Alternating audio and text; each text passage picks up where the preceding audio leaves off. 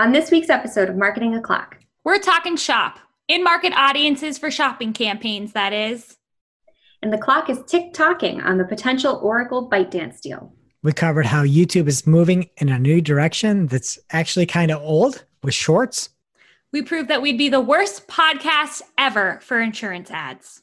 Shop talked about a Facebook Messenger ploy where you can pay ten dollars to watch with a group of people to skip Kenny Chesney at the A M A M As just so you can listen to Miss Swift. And we all sat back and relaxed while Greg gave us the scoop on some Chrome news. All on today's show.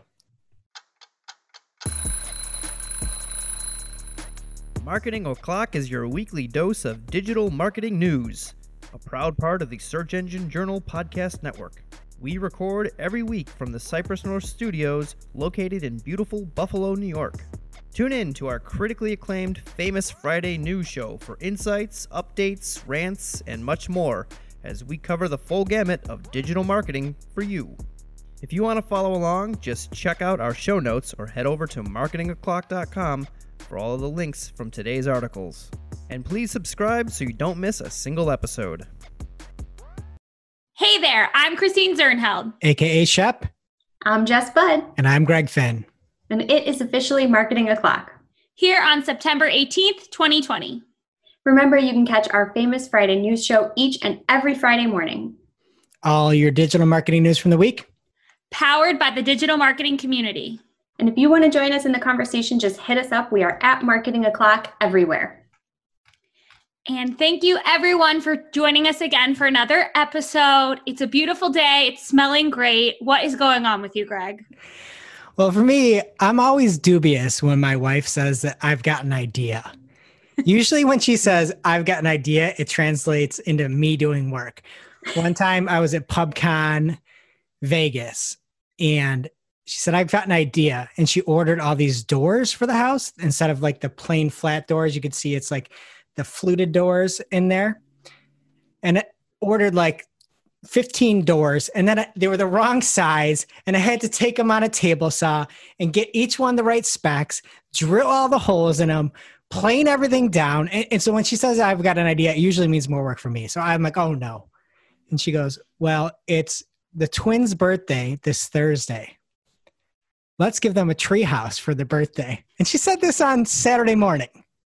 I'm like, oh boy.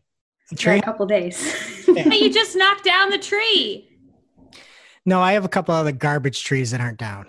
so, so this weekend I built a treehouse in two and a half days, basically.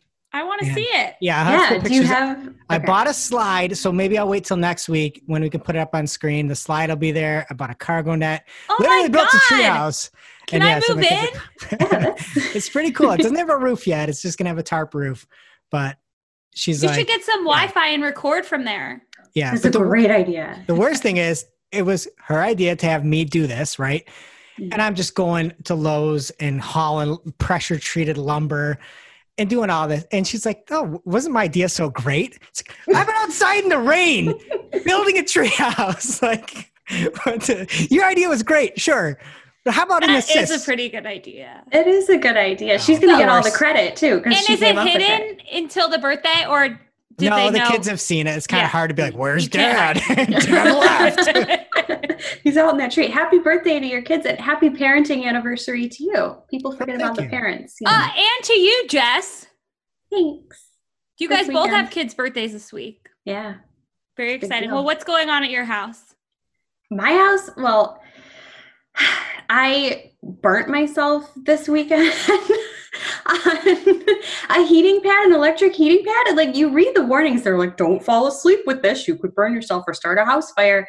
Like, guys, those warnings are no joke. I woke up, I was like, why is my thigh burning? And I had like a blistering burn. I just read the warnings on all your products, kids, and don't fall asleep with a heating pad or use those fun old fashioned like corn bags that you can just microwave because those can't catch on fire. You could probably still burn yourself, but I don't know. I just, I've been putting aloe on a burn all week. Yeah, it's like black. It's That's crazy. Really scary. Yeah, I it'll heal things. fine. I'm not worried. I just, I know I love those things. They're my go-to if I'm cold, not even in pain. But I just, public service announcement, everyone, like, adhere to the warning. And don't forget, you guys, if you have a grievance to air or a spicy take to share, anything you want to get off your chest, our phone lines are now open. So you can visit call dot marketing o'clock dot com, leave us a message, and you might hear your voice on the show next week. We had some really great contributions last week. Yes, and we had a great contribution this week. And it's your way to get in front of a couple thousand listeners here. And we had somebody named Eddie, Eddie Z. Let's hear from Eddie this week. Hey team, love the show. First time caller, long time listener. I'm calling in regards to some historical inaccuracies that have been shared on this podcast in regards to a certain host's spouse. The claims that the Celtics were the best team for us to be rooting for in this house are incorrect. The uh, start date for my work was incorrect as well, going back to the office. It was a day earlier than reported. And also, I would like to note that the murder podcasts and forensic files are on for longer than the football app is on. Again, love the show. Keep doing what you're doing. And I'm looking forward to my Clockster in the mail. And in case you didn't know, that's Shep's husband. And I like we got a new research team. We've got like an yeah. R and D team now. He's like the fact checker. It's important. We always claim to have had one and we don't. So he's hired. Well, it's Clockster. He's called it a Clockster. And I, of all the things, the terrible things I say, that's what he's worried about, that I was one day off on going back to work, whatever. I'm actually surprised he didn't bring up Phantom of the Opera. He yes. probably forgot. Well, we need to hear about that. How he just still, wants to forget. To this day, scared of the Phantom of the Opera. But as oh, he said, we'll goodness. all root for the Celtics for him to have a good year. Yeah, go Irish dudes.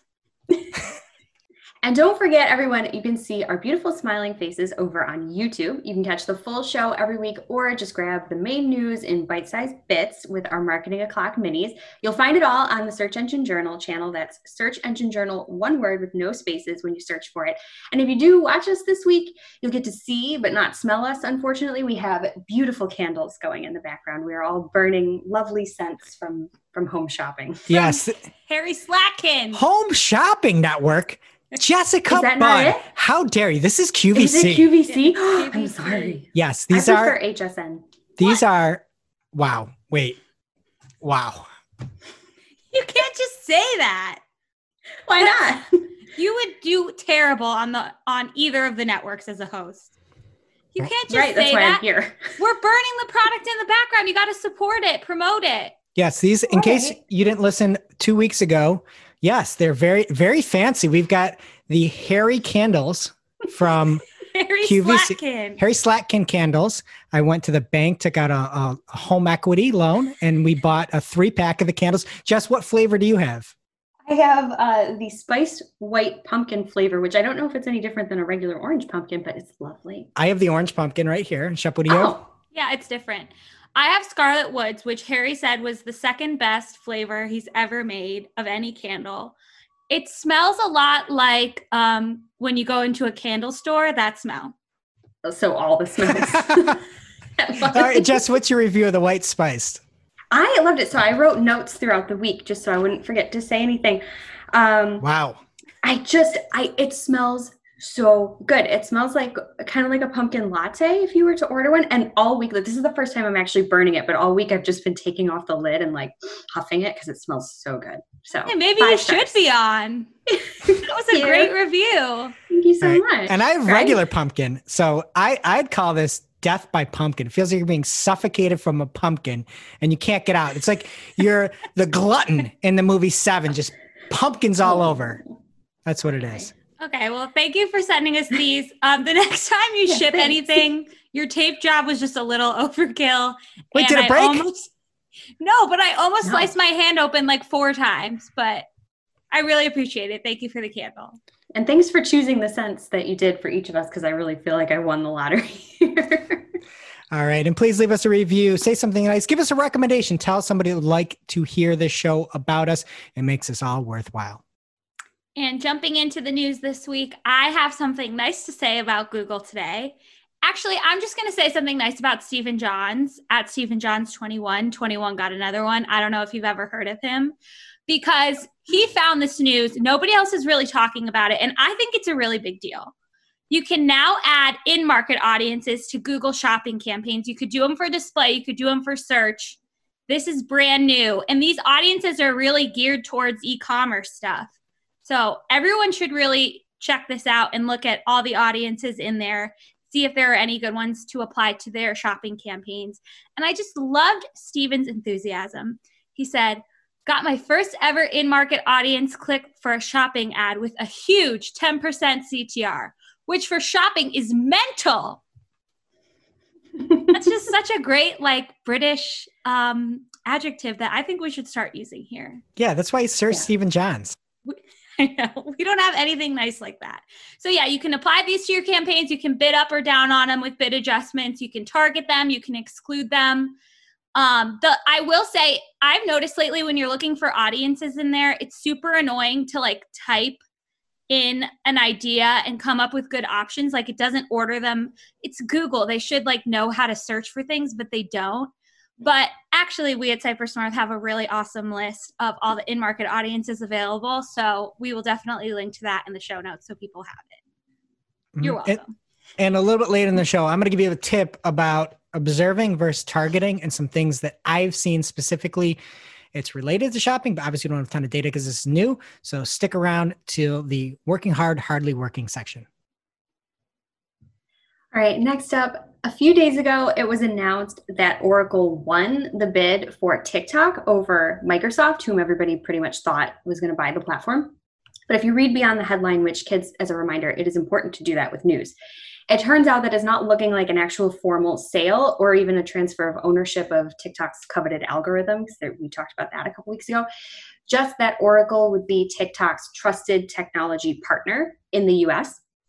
So to expand on this a little bit, according to the New York Times, and this is a quote, ByteDance designed a proposal to alleviate the pressure it was facing from China and the United States and to mollify all sides. Specifically, it structured the deal to satisfy some of Mister Trump's concerns while dodging new Chinese regulations that could allow Beijing to block an outright sale of TikTok.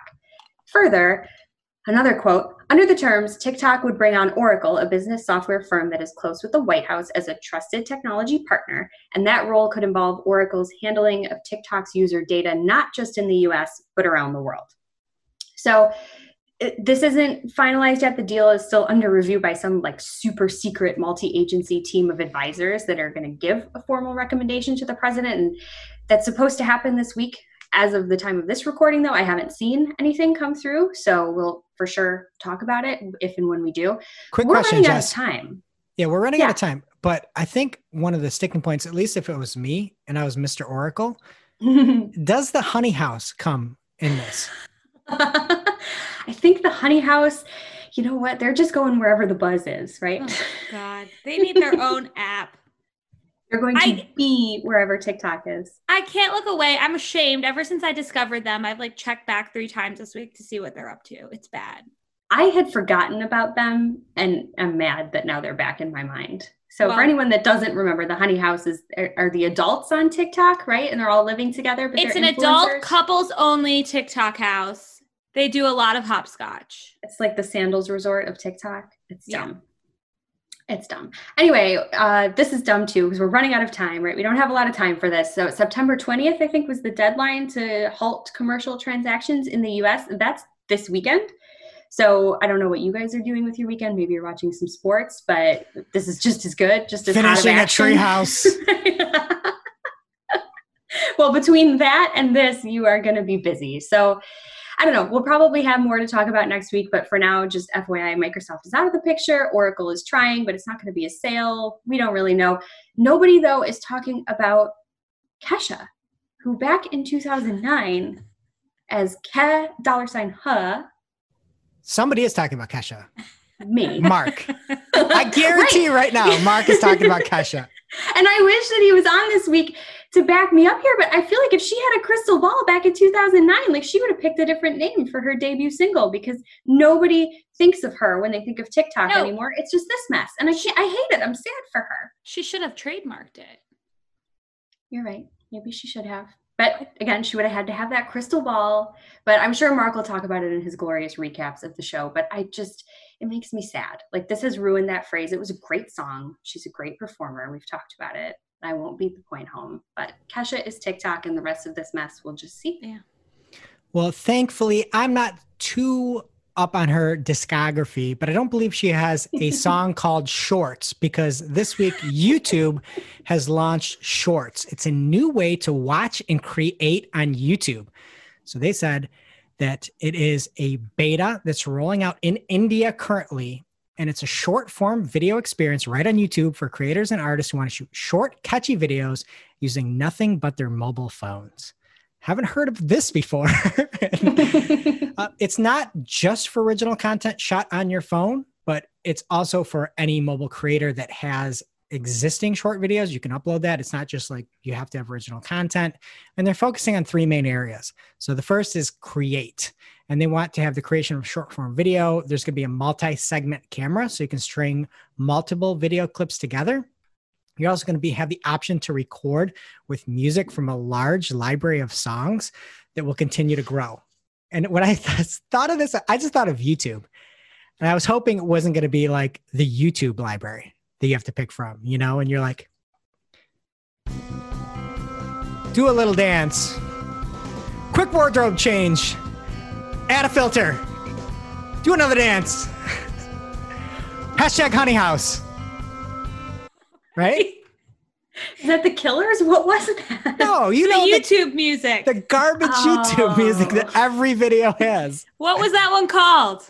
Well, that was called Every Day by Jason Farnham. Oh, Farn, there's an Farnham. Artist. Yes. Good for him. So, throw a Grammy at that guy. So hopefully they get some better music from them, and I'm sure that they will. They've also changed Google Play Music into Google or YouTube Music is what they're pushing now. Probably not going to be here in six months, but who knows?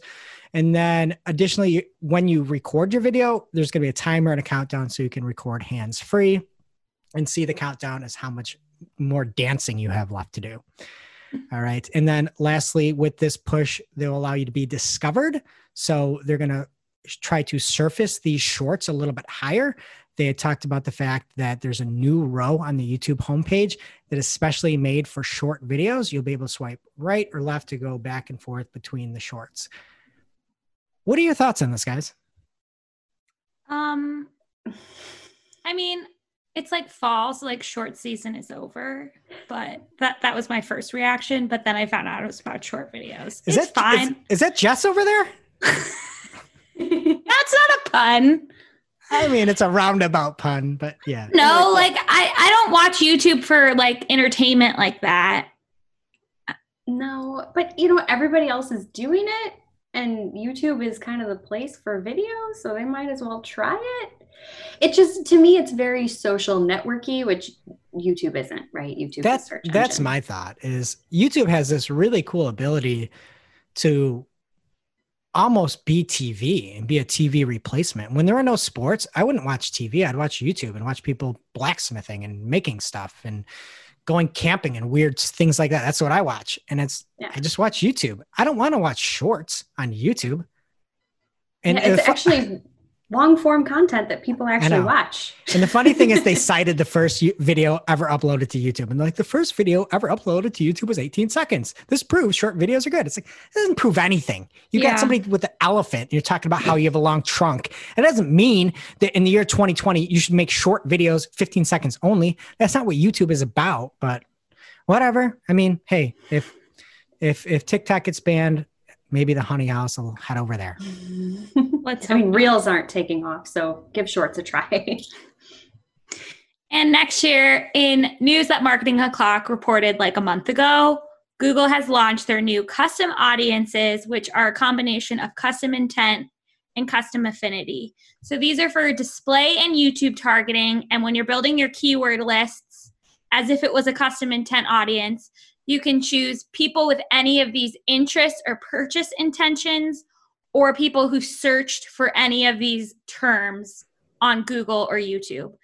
So a note here, they said custom affinity, custom affinity audiences with keywords will convert to people with any of these interests or purchase intentions, as will display custom intent. Custom intent audiences on YouTube, Gmail, and discovery campaigns will convert to people who searched for any of these terms on Google properties. So you're going to want to check if any of these automatically switched over and make sure you like the way they did it. And there's also a separate box to add your U R Ls and apps now. I made the mistake the first time I tried this of putting it in the keyword list, but you can't do it there. The coolest part is the places, the place targeting now. Everyone should really look into this. There's a lot of really cool B two B ones, which I didn't think there would be at first. There's like manufacturing plants, attorneys, historical sites. Jess, I feel like you guys are always at a historical site. We try to be whenever we can. The restaurants are like really narrow categories, like every different type of cu- cuisine you could ever dream of, things I've never heard of, public transit stops. Like everyone just Ooh. Needs to spend an hour looking for all the possibilities on this for all their clients. But there's no list, which is annoying. You have to type every single one in and see what you can find. And it's also a bummer because nobody's going anywhere right now. But I mean, when do they start to again, it'll be nice. You could target urgent care so you could really target Jess well after a heat blank. After my burn. Yeah, if you're looking for urgent care and historical sites, that's me. I didn't look for like hospitals. There's definitely got to be like a brewery one too. There's got to be. Also, there's got to be one for home, right? Everybody's in that audience right now, to your point. I would you know, think target so. Everyone, target home. Everyone's always at home anyway. You can't target that. Okay. So the biggest thing to remember here also, I think I already said something was the biggest thing to remember, but just keep in mind, any additional box that you add after your keywords is going to be like an or targeting stipulation. So it's going to make your audience more broad. You can't use those to narrow it, at least at this point. So just be careful when you're building these, and you can still see your reach and everything on the side when you're building them. So super cool. Check it out. Now it's time for this week's Take of the Week. This is a hashtag fire digital marketing take with extra spice served up for you. We simply deliver the take for your consumption. We give no opinions. We don't influence. You make the call. And this week's Take of the Week comes from somebody you heard last week here on the show in person. Well, I guess via phone call. It's Kirk Williams at Kirk Williams on Twitter. Spicy Kirk is back. And over on Search Engine Land, he wrote an article. And this is the entire take, the name of this article. This decade's most important marketing question. What data rights do advertisers possess? And one of the things I admire about Kirk here is that he really tries to look at both sides of things and breaks down what we've been yammering on about for the past two weeks, the search terms going away, and at a higher level. What should advertisers be able to see? Where should privacy start? And what is the line really that should be towed there? So it's a great article. There's also some good discussion that he's got over on Twitter. So follow him at, oh, it's at P P C Kirk on Twitter. Apologies. I don't even know who Kirk Williams is, but he's probably a great guy. He's a Kirk. So check that out and check out the article over in Search Engine Land. You won't be disappointed. Thank you, Kirk. And now it's time for this week's I C Y M I. This is something you just might not have seen. Maybe something that you overlooked. But you shouldn't have. I C Y M I people from David Herman at Herman Digital on Twitter.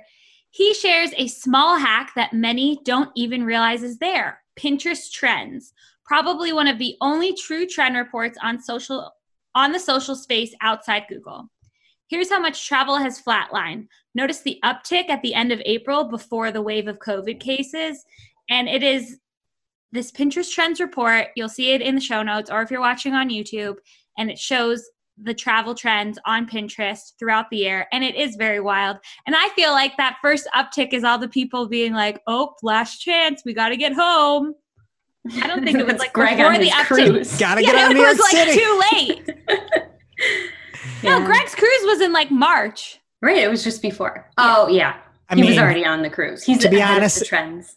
To be honest, it wasn't me there on Pinterest, but yeah, I was checking. Can I get home, please? Yeah. So this is a really cool thing. I didn't, I've never looked at this before, but for planning ahead for twenty twenty-one, if we are trying to plan, it seems like everything just changing so fast. This seems like a cool tool that everyone should check out. So thank you very much, David. Now it's time for this week's lightning round. Pew, pew. At this point in the show, we split up our content into three parts: paid, organic, and social. And first up in the paid universe this week, This is more in the true crime universe. We have an update from Colin Slattery at C J Slattery. He says, who's ready for some more exciting Google Ads hidden click data? Visible clicks, nine hundred eighty-five. C P C, twenty-four cents. Conversions, seventy-six. Cost per, conver- cost per conversion, three dollars and four cents. Invisible clicks, one hundred sixteen. C P C, one dollar and forty-eight cents, up from twenty-four cents. Conversions, three. Cost per conversion, fifty-five dollars and ninety-seven cents. This is just absolute horse heck. And if you aren't watching on YouTube, that is for visible clicks, three dollars per conversion. For invisible clicks, as, as Colin said, it is fifty-five dollars and ninety-seven cents. It's just exactly what we thought. Like, significant is just the ones that they don't want us to know about because we don't want to target those people. It's so bad. Criminal. I, it is criminal, but can I just do a little devil's advocate in my accounts? And feel free to, to tell me if I'm wrong. I've actually seen the hidden clicks performing well so far. I think it's probably to appease advertisers, and they're going to make those clicks worse and worse, yeah, is my hypothesis. But I haven't seen what Colin's seen. What Colin is showing is, as you said, Shep, criminal. And next up, we have news from Andrew Hutchinson at Social Media Today. Google is introducing a new way to measure video campaign performance for true view, skippable in-stream ads, local campaigns, and app campaigns. They've promised this by the end of the year, and it is called engaged view conversions. This is how they explain it. E V Cs, you know they love an acronym. E V Cs measure the conversions that take place after someone views ten seconds or more of your skippable ad but doesn't click, and then converts within a set amount of days. E V Cs are a more robust way to measure conversions than view-through conversions that take place after a person views an impression of your ad but doesn't click. So this seems like what Greg was talking about, where people are using YouTube as like T V. And if you're watching something on the YouTube app, like those terrible toothbrushing commercials I get during my Real Housewives clip sometime. Have you seen those? They're, what toothbrushing commercials? No, there's like this toothbrushing, actually, I think it's for insurance or something somehow, but the lady's like brushing her teeth and her mouth is just foaming up with toothpaste. Have I talked about this on the show before? No, no, I've seen this. It is so disturbing. And like, I ha- I'll be on my elliptical and I have to close my eyes because I'm going to throw up. It's so gross. If you keep watching, doesn't someone sink into the couch too? Yeah. That's like a pet peeve of mine. People talking to me when they brush their teeth, like, get away from me. And you're going to put it. I'm one of five siblings. I, gr- you know, I had roommates in college. People try to talk to you when they're brushing their teeth. And it's just, it's terrible. I keep wanting to say criminal. It's mental in the world of Stephen Johns. Mental is good though, right? In British no. slang? No, I don't think so. No. I don't know. I don't know. I'm not Stephen, British. I leave think us it a can voicemail. Be good or bad. It's like, it's crazy, I think, right? Ah, okay. Wild. Yeah. Yeah, mental. Wild. Uh, Ron Weasley says it in Harry Potter a lot. But anyway, you know, skippable ad, I'm skipping that. But maybe if I want insurance later, I'll buy it. I'm not necessarily going to click through from the ad. So hopefully this is a better form of measurement. Love to see it. It, it really is. You're not going to buy any insurance from that. You you thought it was a tooth toothbrush commercial to start. You yeah, that was a bad example. Was it Allstate? Was it Progress? Was it Flo brushing her teeth? Like, well, who was it? Hmm, I don't remember. Jess said she's seen it too. I really think it's a commercial for batteries. Great ad. Oh, it is for batteries because the toothbrush In doesn't the toothbrush. die. Yeah. Right. Go get your insurance, Chef. Yeah. They'll count that as a That commercial. Just shows they're doing a terrible job, though. Hello, Duracell? Enough. I'd like my car insured. Okay, moving on. According to a new study from Claritas, am I supposed to have heard of that before? It's kind of a fun word. It's really she fun. Sounds nice. I love this story already. They're like a reporter place, like a, you know, they do the studies. Anyway, Claritas. She says that podcasts can lift brand awareness between twenty-four percent to seventy-nine percent, or as much as thirty times the lift rates of other media channels, such as digital, display, print, and linear T V.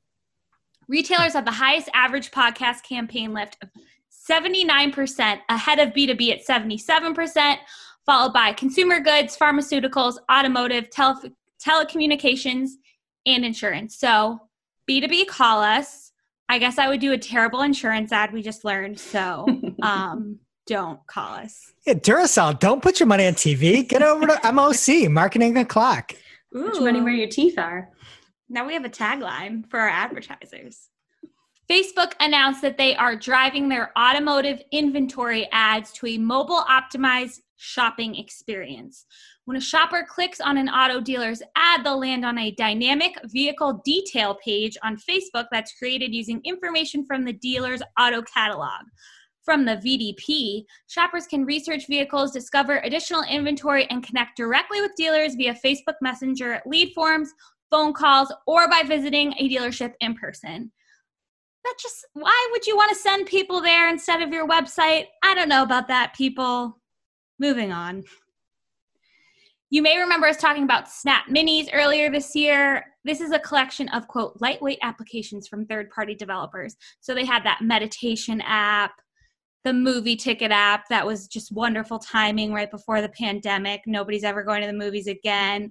The flashcard app for studying. Now the tests are open book because the kids are home anyway.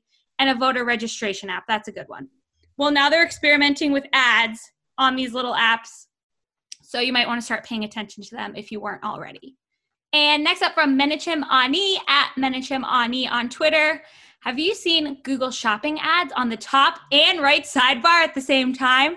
No, I haven't. This is crazy, but what's crazier is what he's searching for. I love what he's searching for, for the record.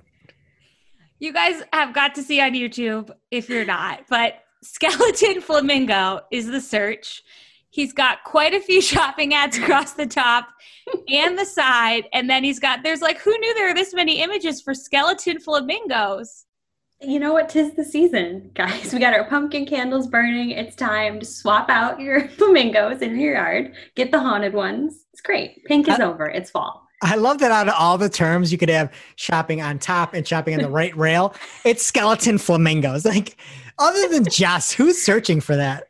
I think, do you know what, though? Isn't that like a prank where you can flamingo someone's yard and you just put so many flamingos? Like, this is just the digital version of that. No. Not at thirty dollars a pop, Jess. Yeah, no, I just spent all my internet money on Harry candles. Harry candles. Yeah, I don't know about those skeleton flamingos. A little too spooky for me.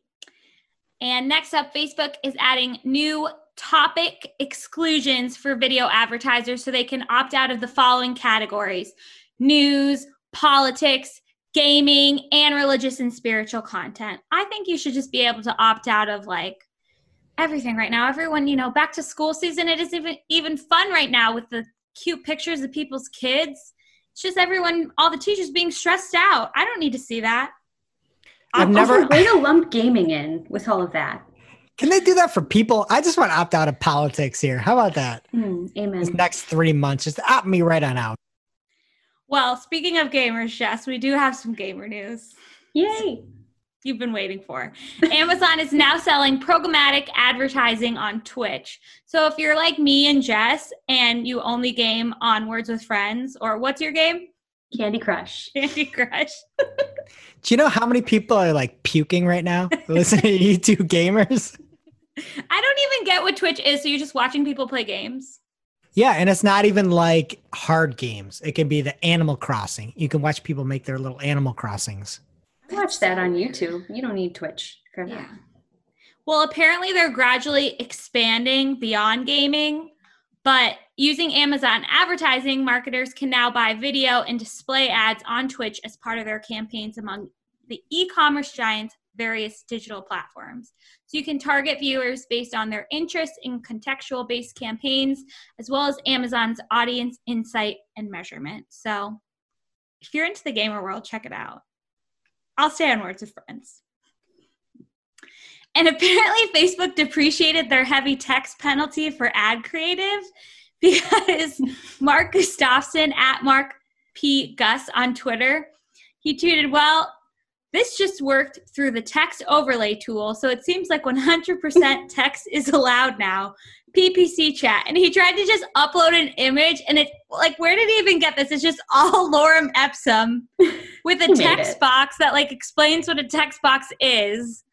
And Facebook took it. So if you're a bad advertiser and you want to do that, Mark's not, he was just messing around. But if you want to do that, please do it. I, I would love to see those ads on Facebook. And next up, Google Ads has a new destination report, so you can see which conversions came from clicks to your app versus clicks to your website. In addition, you'll see if customers landed on your business profile or got directions to your store prior to conversion. So this is going to be a new segment in your reporting tables if you want to check it out. I loved all the sassy replies to the tweet because Google just said they announced this and check it out, and they linked to the article.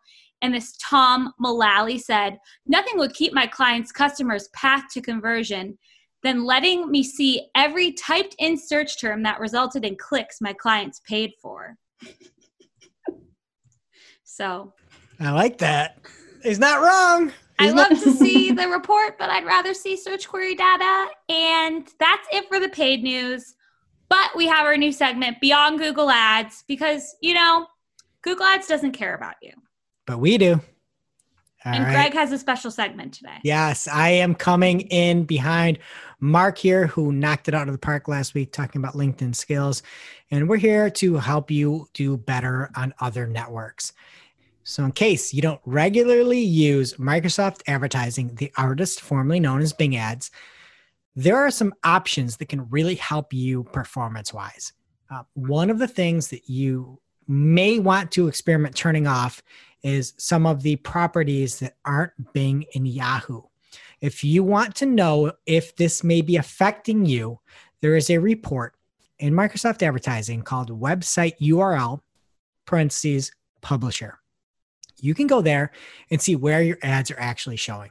There are some crazy locations that your ad could actually be displayed for search. I'm talking search that you may not want to, to be shown in.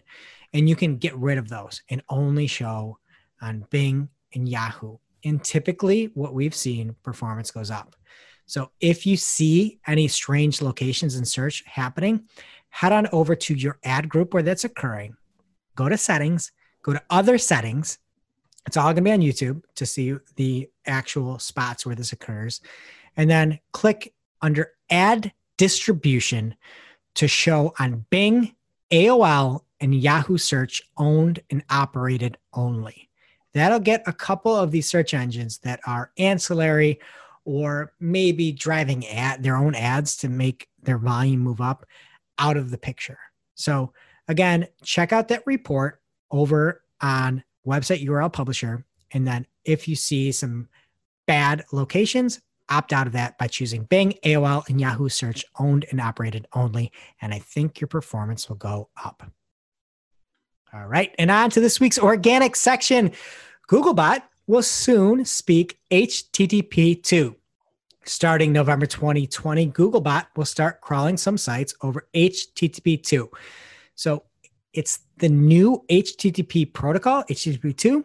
It is much more robust, efficient, and faster. Basically, the speed occurs by having fewer connections with more data coming back and forth.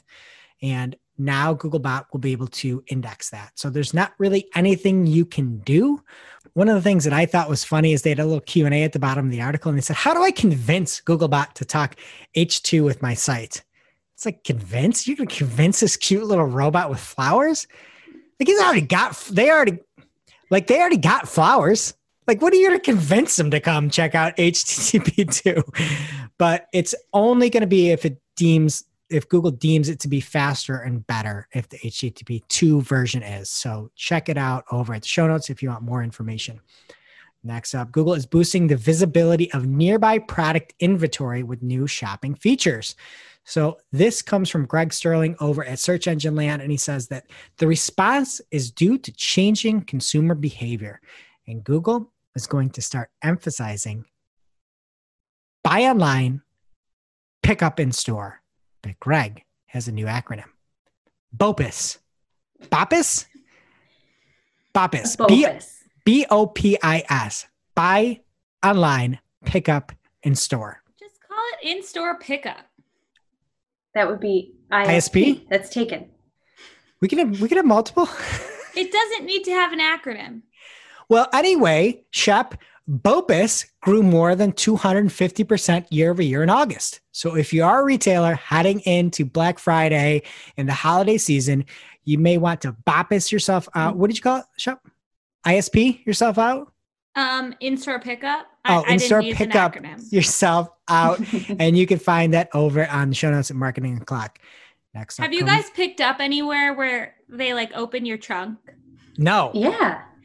Target does it. It's it's like their version of no contact. Like they don't want to open, they don't want you to have to open your window, but they like don't necessarily do a good job of explaining it. So if you're like me and you're a disaster and like your whole life is in your trunk, and next thing you know, they're like knocking on the back, like opening your trunk, and you're like, oh, I don't need you to see like every pair of shoes I have falling out. It's a little embarrassing. So just be prepared if you're picking up at Target.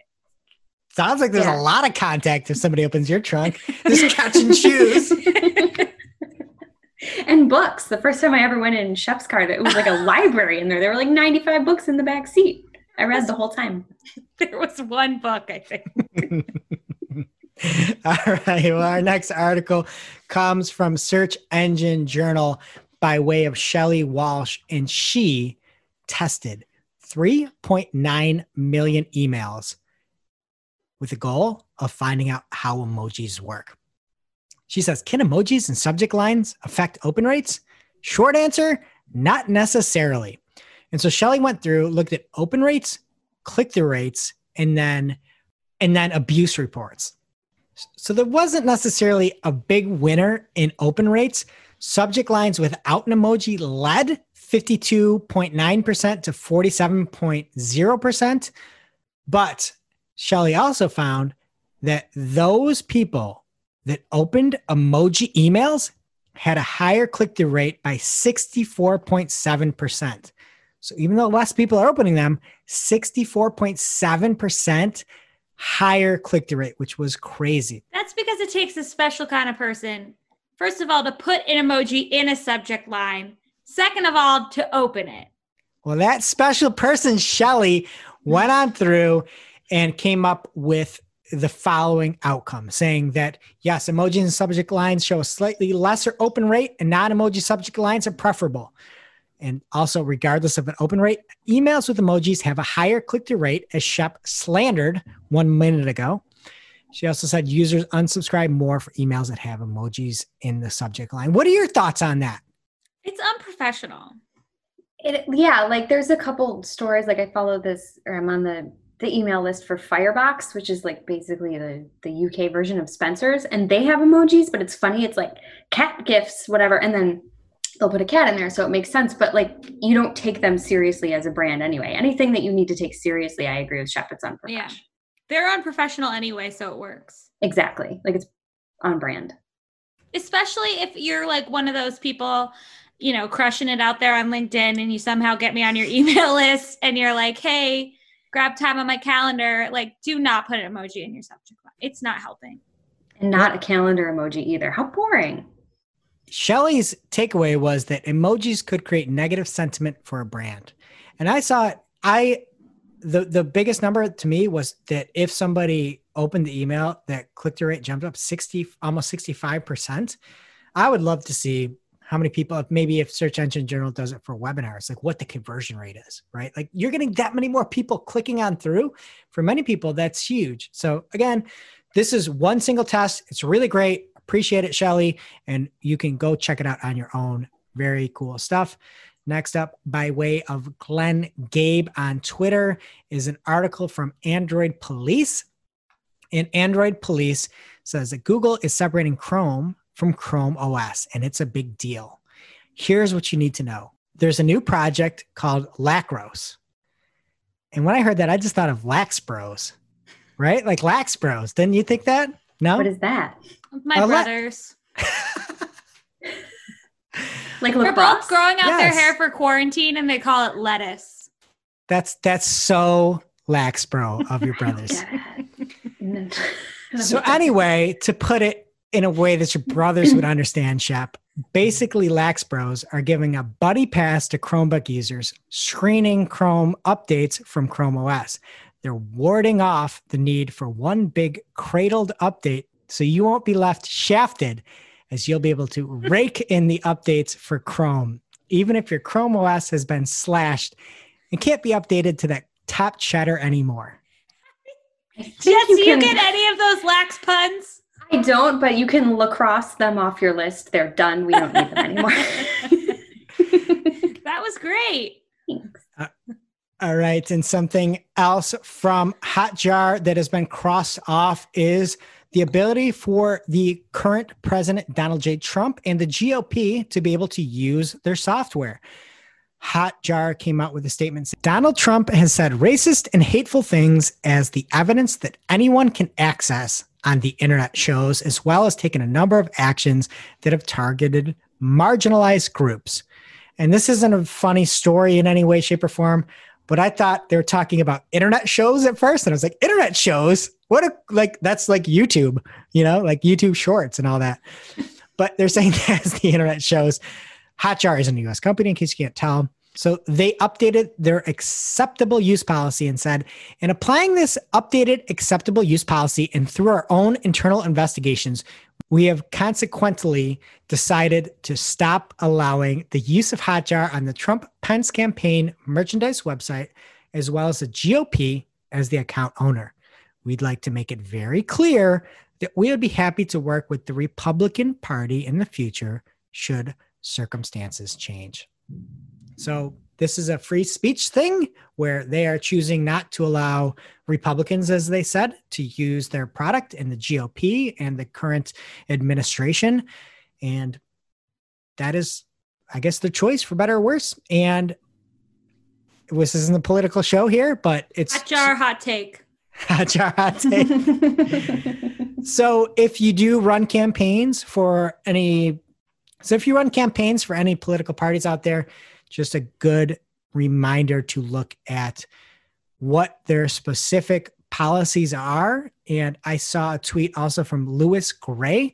He is currently a senior program manager uh, at Google Analytics, uh, according to his LinkedIn, where he said, behavior analytics company Hotjar updates their product's acceptable use policy to disallow use by known hate groups, which in today's environment includes the Trump-Pence administration and the G O P. So, so maybe good if you're a Republican candidate or you have a Republican client to look for alternative options as well. Next up, from Barry Schwartz over at Search Engine Roundtable, there is a new feature to enable whether Google AdSense can use first-party cookies on your site or third-party cookies. So if you allow first-party cookies on your site, Google says they may increase your revenue because it, quote, enables features like frequency capping on ads and allows ads with a frequency cap to serve on your site. We've talked about third-party cookies going the way of the dinosaurs, but related to cookies, I had six Oreos yesterday. Ooh. I'm jealous. I had the Halloween ones with the orange cream. I, right before recording, dropped one of my apple cider cookies I was talking about last week in my Diet Coke. How did it taste? I know you ate it. I did eat it. It was an accident, but it was okay. All right. Next up, from Google Webmasters at Google W M C on Twitter, they say, we're currently experiencing longer than usual delays in the Search Console index coverage report. This only affects reporting, not crawling, indexing, or ranking of websites. We'll update you here once this issue is resolved. Thanks for your patience. If you're seeing abnormalities, don't worry. Somebody convinced that little robot to do something other than make reports this week. All right. Next up, from Microsoft Excel. If you are an absolute psycho that uses Excel on a phone, you can now use spreadsheets and a one-click view. It is actually super cool looking. We'll have a GIF up over on the YouTube channel, but you have this cards view where you can edit cells on your phone if you're doing that. I mean, maybe get a tablet or something, but cool. That sounds like my own personal version of purgatory. Yeah. Yes. It also sounds like a great feature for all those business folks on the go. This is like not really a timely release, yeah, but it's like what stock images are like made for. People like doing Excel on their phone. I've opened a Google Sheet on my phone, I'll admit. I don't Speaking think I have. I've done of, docs. Of Google Sheets. There is something new that was uncovered by Jay Peters about Google Sheets. He found out that you can now link multiple words in a single cell with Google Sheets. Not that big of a deal, But if you had a cell and you want to not hyperlink the whole thing, you can hyperlink different parts of the text in a cell, which is really cool. I don't know if you can do it on a phone, Jess, but you may want to check it out. That's it for organic. What do you got for social? All right. First up in social, news via B F F of the show, Glenn Gabe. He tweeted this week, whoa, Instagram might be selling links in the near future. Winky face, arrow.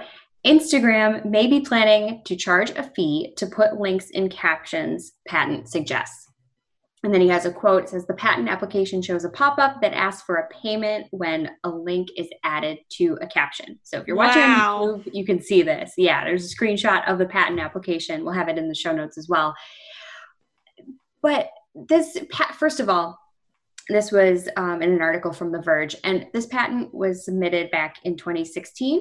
So it's been like four years. They haven't done anything yet. And The Verge did say uh, they've updated their article since Glenn tweeted this. He said that Instagram has no plans of introducing this functionality on Instagram. So I guess don't expect to see it. I, it'd be nice if we could include links. I don't want to pay for them, though. Yeah. So if it's one or the other, I guess just leave it alone. I think it's brilliant. Do, Do it. You? I think it's brilliant. Yeah. Well, it's mean, but that's everything they do is mean. Why don't they just Facebook- start and only do it in ads and like charge people for those clicks? Just well, they mean. already do that. That's already happening. You can put it in a caption though. No, well, that's the only account. way to get a link. Yeah. Yeah. But this person in the example that they used in their patent application says, hey, everyone, I just started designing my own jewelry. Check out my website. And yeah. they're trying to charge this nice person two dollars to activate the link. I guess that's, you know, you want to own that patent, I guess, but don't do it. Well, do here, it. here's a little note to that person. Don't promote that one. I just started. No, do one where like, look at this banger that I had. This one's mental. Check this one out. You want this. This sounds don't like the result one. of like one of our poke holes in it games. This does? Yeah. yeah. They're just playing it over there. What if we charged for links in captions? Yeah. And I like this U R L too, posting user designs dot com. I should have gone there in preparation of this to see if they're selling jewelry. I'm sure they're not. I'm sure it's fake. Anyway, moving on. Nothing says fall other than these candles from the Home Shopping Network. Like I'm about to pass up- out over here. I like I feel full, like an entire pumpkin pie. Oh I'm going to make we, it. It's should, do we need to send someone to check on you? Are you all right? Take a temp. I, I have no heating blankets over here burning my thighs, so I'm okay. Just stay away from that open flame. I will too. um, what was I going to say? Oh yeah, I was going to talk about fall and cozying up with your favorite blanket and a hot piece of entertainment and up to seven other people via Facebook Messenger. So if that doesn't smell like Yankee Candle, I don't know what does. What is a hot piece of entertainment? Yankee Candle? Yankee Candle has nothing on Harry Candles. This is Harry all completely besides the point. Harry Candles is Harry Styles' Home Goods brother. Anyway, Facebook, unrelated. Facebook is introducing Watch Together, which is a co-viewing experience in Messenger that lets users watch video from Facebook Watch specifically together.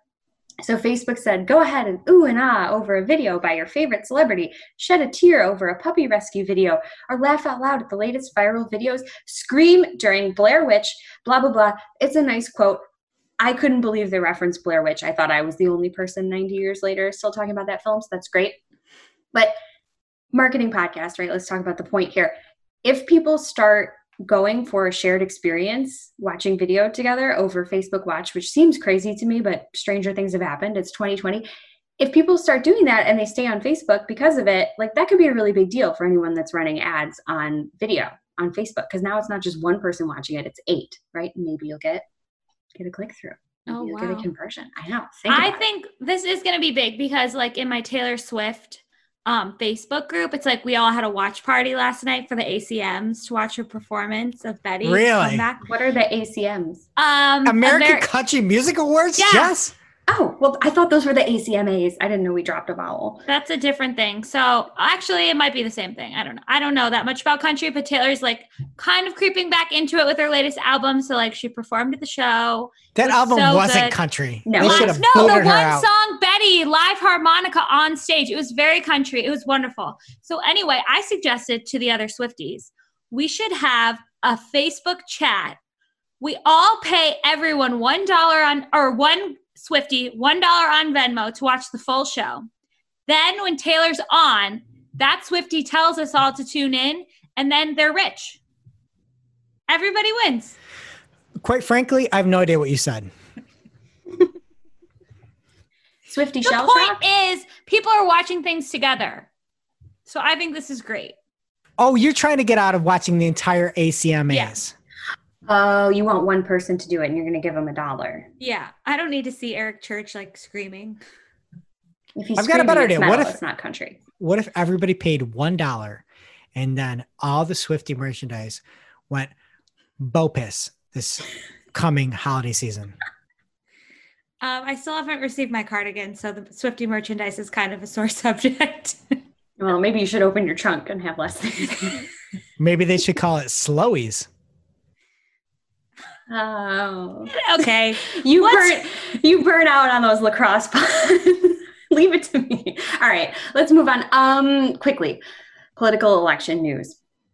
Twitter is tightening policies around misinformation. They said starting next week, we'll label or remove false or misleading information intended to undermine public confidence in the election or other civic processes. So if you care, they give specific examples about some of the things that they're doing. I don't want to talk I already about saw it in action. It sucks. I mean, it's it's sad that I saw it in action, but I saw the president tweet something about an N W A song superimposed over a speech. It's pretty clear that it's misinformation. Did they label it? Twitter? They labeled it, it misinformation, which oh, is actually helpful, I think. Yeah. No, there, there are definitely, I mean, there are some instances, I guess we'll talk about it a little bit more. They said anything that looks like it's reporting results before they're official, any claims about undermining the process itself, like they're just trying to eliminate some of this. So they're either labeling things or they are um, removing them completely. So if it's labeled, it's obviously still out there, you can see it, but they're going to reduce visibility as well. So moving on, for aspiring marketers looking to move up, Facebook has announced a new social media marketing professional certificate program, and this is in partnership with Coursera. It's aimed at resolving the barrier to entry and providing a pathway to employment for job seekers. So it sounds kind of a lot like the uh, Google career certificates that we talked about a few episodes ago. It's nice, right? They're trying to help out. They're doing something. So if you are interested, the course materials are free, which is awesome. If you want to get grading and have some of the extra support they have, like interview and resume preparation, portfolio development, things like that. And to get the actual certificate, it's forty-nine dollars a month. And if that presents a burden, there are scholarships available, but it's a professional certificate program. It's self-paced, but designed to be completed within twenty weeks. It's got one hundred hours of hands-on project-based training in social media tools and general marketing skills um, in general. So it's nice. It, check it out. We'll have a link in the show notes if you're interested or, or know someone who might be. So sticking with the theme of Facebook helping marketers out, the platform appears to be rolling out that video post testing tool that we recently heard might be coming. It's here. It's a slow roll, though. Only a small handful of users have it so far. If you're lucky enough to be on the list, there is a new create post tests, which is hard to say, option in Creator Studio that allows you to create up to four variations of a video post that will be tested against each other and see, quote, which one people like more, and it's Facebook. So I hope they don't actually just mean what's getting more likes. I think hopefully they'll show you some more engagement uh, metrics there and actually see what is working best for you. But it's nice. I like to see tools. I like to see information, and testing is always good. It's never a bad thing. So thanks, Facebook. More from them. They have announced that all developers using any Facebook A P Is will now be required to use the data use checkup tool, through which they'll be asked to review the permissions they have access to and commit that their A P Is and data use comply with Facebook's platform terms and developer policies within sixty days or risk losing their A P I access. So I don't think any of our listeners are developers, um, but just in case you are or you work with some that are using A P Is, just take heed of this warning and go use that tool. Check it out in the show notes. Closing us out in social this week from The Verge, Facebook's first smart glasses will be Ray-Bans, and they are coming next year. We don't know what they do. Facebook has confirmed that the device will not be classified as A R and will not have an integrated display. So maybe they're smart because they make you look smart, but all glasses do that, right? Sorry, Chef. You look smart anyway. But I just, I guess to keep an eye out, we'll wait and see. No one knows. It's a cool announcement, but there's no information in it, so. I'm fine with my ten dollar sunglasses. I don't need to spend. I mean, Ray-Bans are already like one hundred dollars. I'm sure they're just going to use this as an opportunity to charge more. Not interested. The funny thing to me is that these are your smart glasses. Like, are they sunglasses? That's all I think with Ray-Bans. Like, inside it was your smart glasses, sunglasses. Like, what is that? These are Ray-Bans, though. These are prescription lenses. So I don't know. It's going to be classic, though. If you look at the announcement from this guy from Facebook, he said it's going to be classic. And for anybody listening on audio, Jess is inside wearing sunglasses. I am not.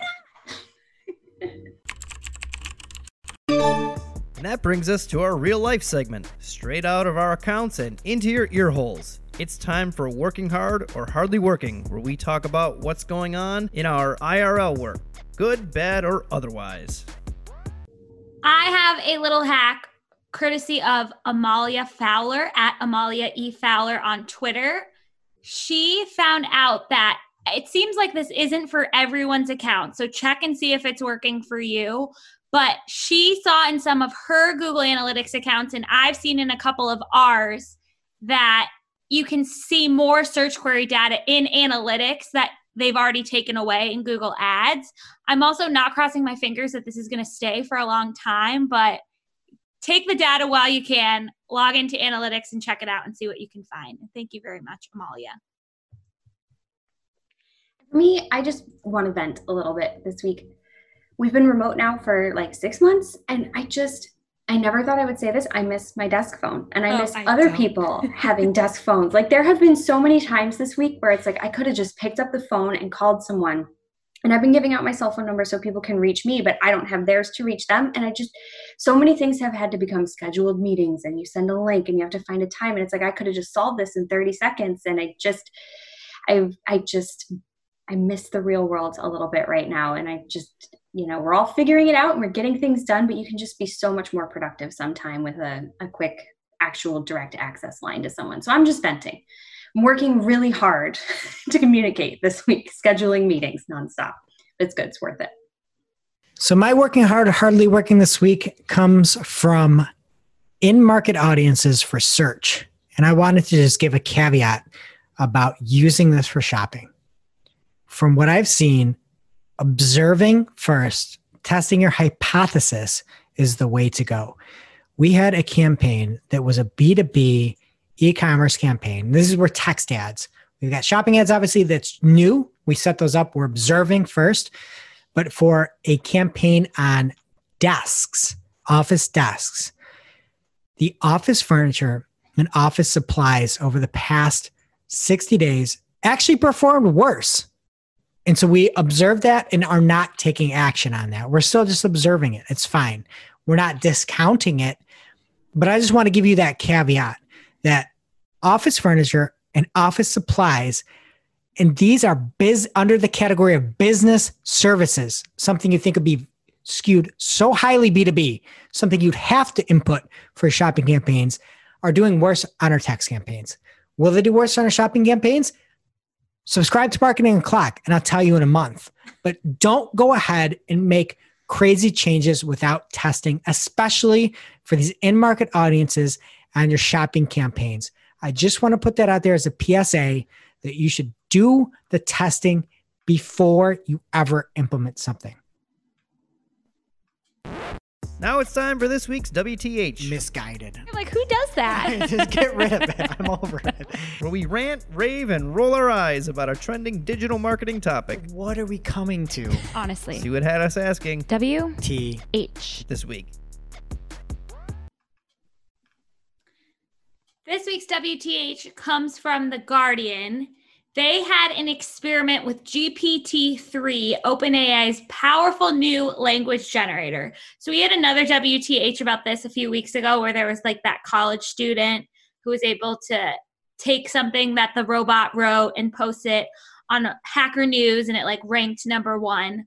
Well, actually they enlisted this guy's help for the experiment, but I'll tell you about it. So, well, they, he's a hack. Yeah, he's a hack. They asked G P T three to write an essay for them from scratch, and the assignment was to convince us that robots come in peace. Mission failed. Did you guys? Shep, this was the worst article I ever read. Well, oh. It wasn't I... like It wasn't like terribly written. Like you could tell, like, it, yeah, no, it had no, like no, good no, language no, skills. No, I disagree. It was terribly written. I'd rather live at the Honey House than read this article. The first paragraph, there's like five, literally five sentences that start with I. It's like, I am not a human. I am a robot. I only use this. I taught myself everything. It, it's awfully written. It is so hard to read. I tried to read a paragraph. I couldn't do it. It was so poorly written. But I think what's worse than that is how much this robot just sounds like it's coming to eat all of our brains. Like the, the, the idea was to make us think that the robots come in peace, and it's so creepy. So it says, yeah, I am not a robot. I am not a human. I am a robot, a thinking robot. I only use zero point one two percent of my cognitive capacity. I am a micro robot in that respect. I know that my brain is not a feeling brain, but it is capable of making rational, logical decisions. Like, oh, and then it goes on to say, I taught myself everything. This is the most narcissistic P O S robot ever. I don't know what they did to build this thing, but they're like, are you good? Let's turn that dial to eleven. Quote, my brain is boiling with ideas, exclamation point. Then the robot says, remember, the idea is to make us think that robots come in peace. I would happily sacrifice my existence for the sake of humankind. This, by the way, is a logically derived truth. I know that I will not be able to avoid destroying humankind. Like, what? I'm going to learn how to make an E M P tomorrow. That's what I'm going to do. Like, that's what I'm going to do. This is like a terrifying robot manifesto. This is because I will be programmed by humans to pursue misguided human goals, and humans make mistakes that may cause me to inflict casualties. No, I'm terrified. I'm locking my doors. Keep these robots away from me. I'm getting rid of my my vacuum. It doesn't work that well anyway. I'm done with them. It's This is yeah. literally what you would write if you wanted to think robots are not coming in peace. This is this is it. This is the manifesto you would write if you thought robots weren't coming in peace. It's terrifying. W T H. All right, now to this week's grab bag. All right, next up in our grab bag from around the web comes from Search Engine Land. Their S M X show is happening December eighth through the ninth. There is no agenda, but I'm assuming Ginny's going to be there, so it's going to be worth the cost of the event. This is one of the really nice things that out of all, it's like a silver lining out of all the negativity that's happened with COVID, is a lot of these conferences, you can get masterclass information for only one hundred forty-nine bucks. And that's what the ticket cost is for S M X. It is December ninth, eighth through the ninth. And I'm sure there's going to be fire information there. And I believe that month after, an e-summit may be waiting as well. So stay tuned for that. And from a friend of the show, former Clockster winning. What did wait? What did your husband call him? Clockster. Clocksters. So former Clockster winner, James Webster, at P P C underscore Webster on Twitter. Everybody should follow him. He is doing a talk with Microsoft Advertising. So James is going to share tips on how to make your shopping campaigns work this holiday season. It is a free chat. You do have to sign up for this chat with James and Microsoft Advertising, the artist formerly known as Bing Ads. But we will put the link in the show notes, and you can check that out and get more information. And we have extra, extra spice served up just for you. You guys have to follow Mark from our team on Twitter, at Mark underscore from underscore M K T G. He posts fire recaps, usually on Mondays after our show, and they're very entertaining. Last week, he chimed in on all the talk about the Google drama, and he said, every time someone uses machine learning as an excuse, I'm like, Kay, what are you trying to hide? So skeptical. Yeah. I yes. relate. And if you are still upset about Google Ads changes and you want to hear more from Mark and Shep here, there was a Marketing O'Clock two weeks ago, one of our highest viewed episodes ever, with Julie Bacchini, Andrea Cruz, power listener of the show, Shep and Mark. Don't miss it. And I believe Mark is also going to be on the show next week. And now for this week's Cool Tool. As a reminder, our Cool Tool segment is not an official endorsement or paid mention. We're simply sharing something we found in our travels that may be of use to our listeners and is really, really cool. This week's cool tool is the AdSense Explorer tool from Greenlane. It's a Chrome extension that, when enabled, flags whether or not a site uses AdSense right in the Google S E R Ps, which is a lovely time saver for anyone that's researching placements for their display campaigns. So there's no more manual copy-paste action, which is amazing. It's all great stuff. The extension is totally free, so you can grab the link from our show notes at marketing o'clock dot com or just search for the Greenlane AdSense Explorer in the Chrome Web Store and check it out. Now it's time for our must-read marketing article of the week. An article so advanced, so in-depth, so detailed that we simply cannot cover it in its entirety on today's show. And this week's must-read marketing article of the week comes from none other than the twenty nineteen B F F of the show, Glenn Gabe. And this is over at SEMrush, aka SEMrush.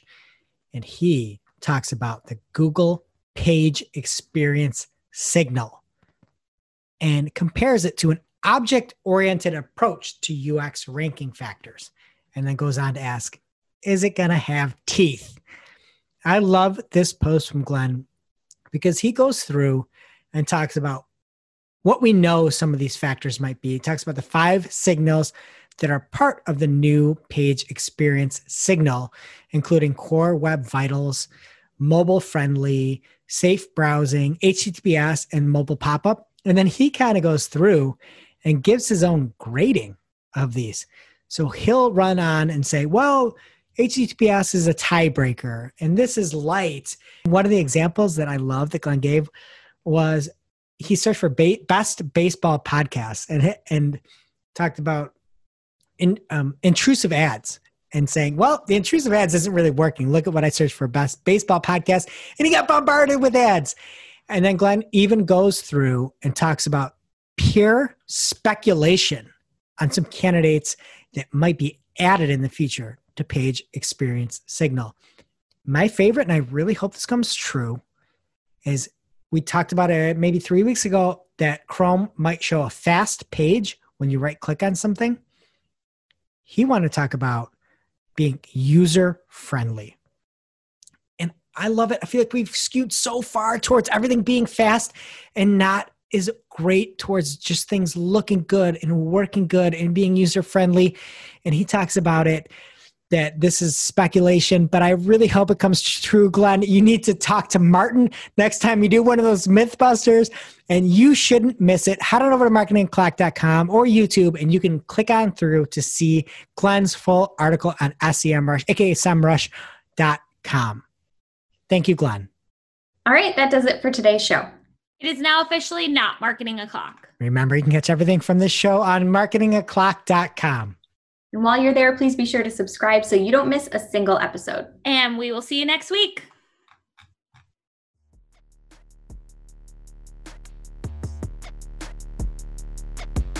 Thanks for listening to Marketing O'Clock, part of the Search Engine Journal Podcast Network. If you're looking for more information on today's topics, head over to marketing o'clock dot com for links to all the articles that we covered. And please be sure to subscribe so that you don't miss a single episode.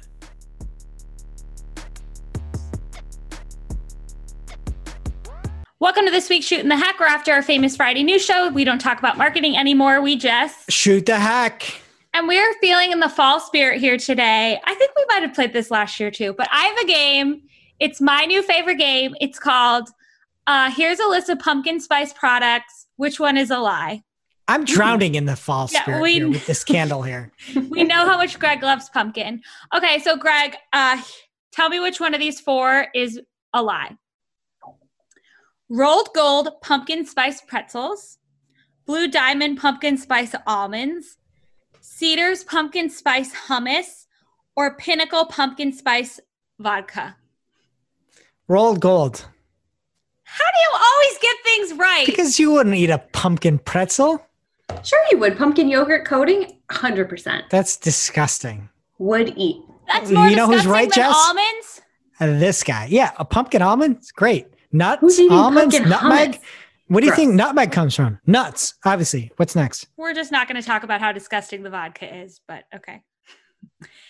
Jess, Esprit mm-hmm. Pumpkin Spice Dog Shampoo with Healing Aloe Vera, Pumpkin Spice Pringles, Pumpkin Spice Peeps, Or pumpkin spice Reese's cups?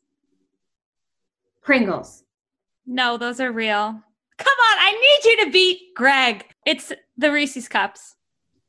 Okay. It is. That wouldn't be bad, okay. to be honest. Reese's. Yeah, I would eat that. They make the pumpkin shape, but not the flavor. Okay. Oop. Okay. Greg, pumpkin spice Twinkies, Orville Redenbacher pumpkin spice popcorn, Breath Palate's pumpkin spice toothpaste, or Unami pumpkin spice burger? Orville Redenbacher's. Correct. Oh, God. Okay, I'll just do the last one, Jess, but you lost. I hate you. I feel you. like, Shep, you just stand in your pantry and look at all the things that you own and invent new pumpkin no, spice No, I don't versions. even, I don't like anything really pumpkin spice. And isn't it squash anyway? Okay.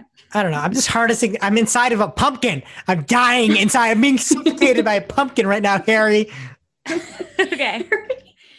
Pumpkin spice Coca-Cola, Knob Hill pumpkin spice bourbon whiskey, Native pumpkin spice deodorant, or K F C pumpkin spice feta twister. It has to, what was the first one?